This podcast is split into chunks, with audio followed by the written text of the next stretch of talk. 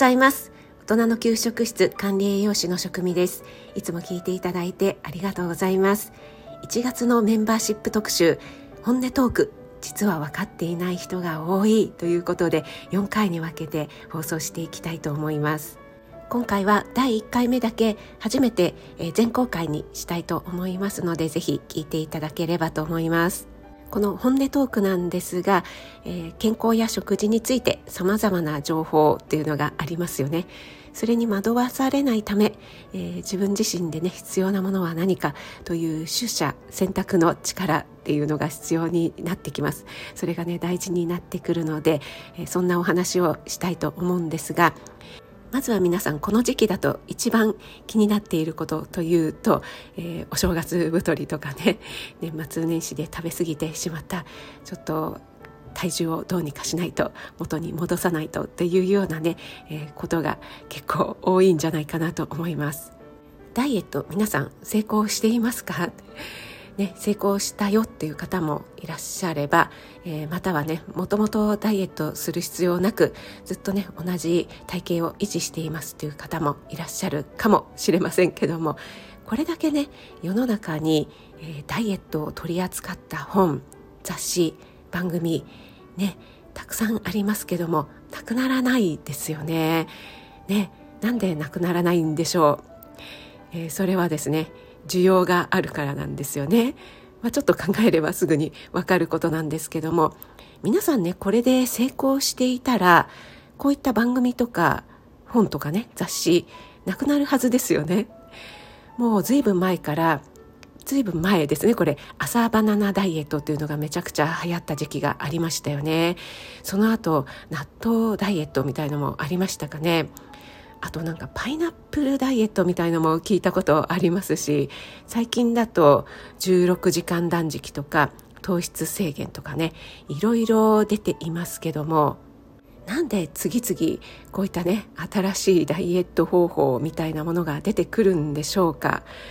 もちろんね科学の進歩とかでいろいろなねことが解明されてっていうのもあるかもしれないんですけどもどのダイエット方法にも一長一短ありますし自分に合うかどうかっていうのはやってみないとわからないんですよね。朝バナナダイエットなんか良さそうだな。朝バナナ食べるだけでいいんだ。じゃあちょっとやってみようかなと思ってやってみる。だけども、えー、すぐに結果が出ない。そしてねだんだん飽きてきますよね。飽きてきた頃に次のダイエット方法がもてはやされて出てくる。あなんかこっちの方がもしかしたらいいかなと思って、えー、そっちに乗り換える。でもまた飽きてしまう。そんなことを繰り返していませんか？私が言えることはすぐに結果を求めてはいけない。ということです。やっぱりね長い時間をかけてちょっとずつ増えてきた脂肪っていうのはそんなにね1ヶ月や2ヶ月じゃね落ちないんですよね。そして人間っていうのは飽きるものなんです。はい。本当にね飽きやすいですよね。またそれを逆手に取ると、えー、ルーティン化できる習慣化できるっていうことにもつながります。私息子とねあの哲学チャンネルをやってますけども日常と非日常という話をねよくしているんですけども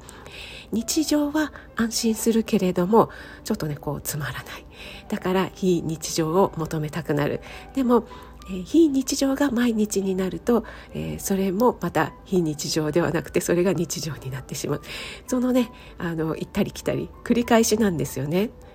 いかにいろいろなことに惑わされずに平常心を保つか。そしてね、えー、自分がどんなことなら我慢できてどこは譲れないのか、ねえー、例えば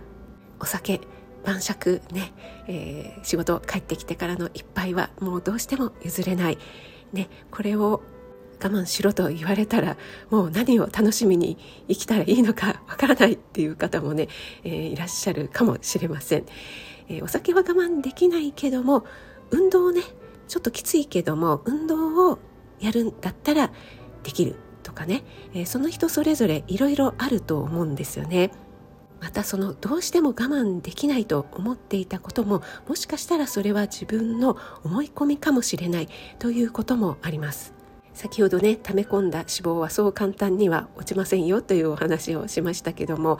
そもそも人間っていうのはあの旧石器時代のまま変わっていないっていうふうに言われているんですよね。人類の長い歴史の中でこれだけ寿命が伸びてねもう生活もめちゃくちゃ便利になったっていうのは本当にここ最近のことですよね。それこそ戦前戦後ぐらいは、えー、平均寿命が50歳ぐらいだったという記録もありますしつい数十年前、まあ、私の父なんかがね子供ぐらいの頃は本当に食糧なんでえー、食べるものがねあんまりなかったっていうふうによく話していましたしね。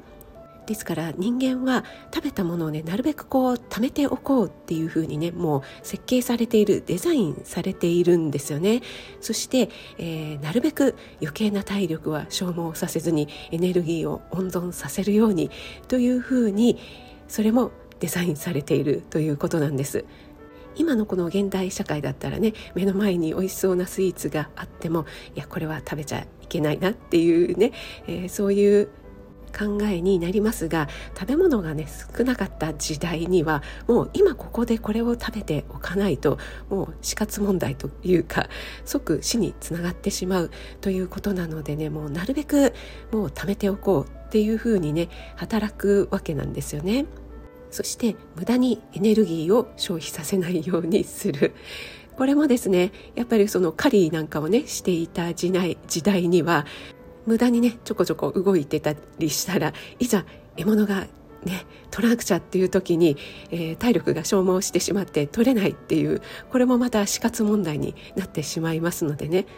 ですから甘いものがやめられない目の前にあるものを我慢できない自分を責めたりする必要はないですしついつい、えー、運動をねサボってしまいたいというねそういう気持ちが働くのも至極当然のことなんですよね、えー、だからといってそれでいい現代社会でそれでいいというわけではないのでじゃあどうしたらいいかということをこの私のメンバーシップの方で話していきたいと思います。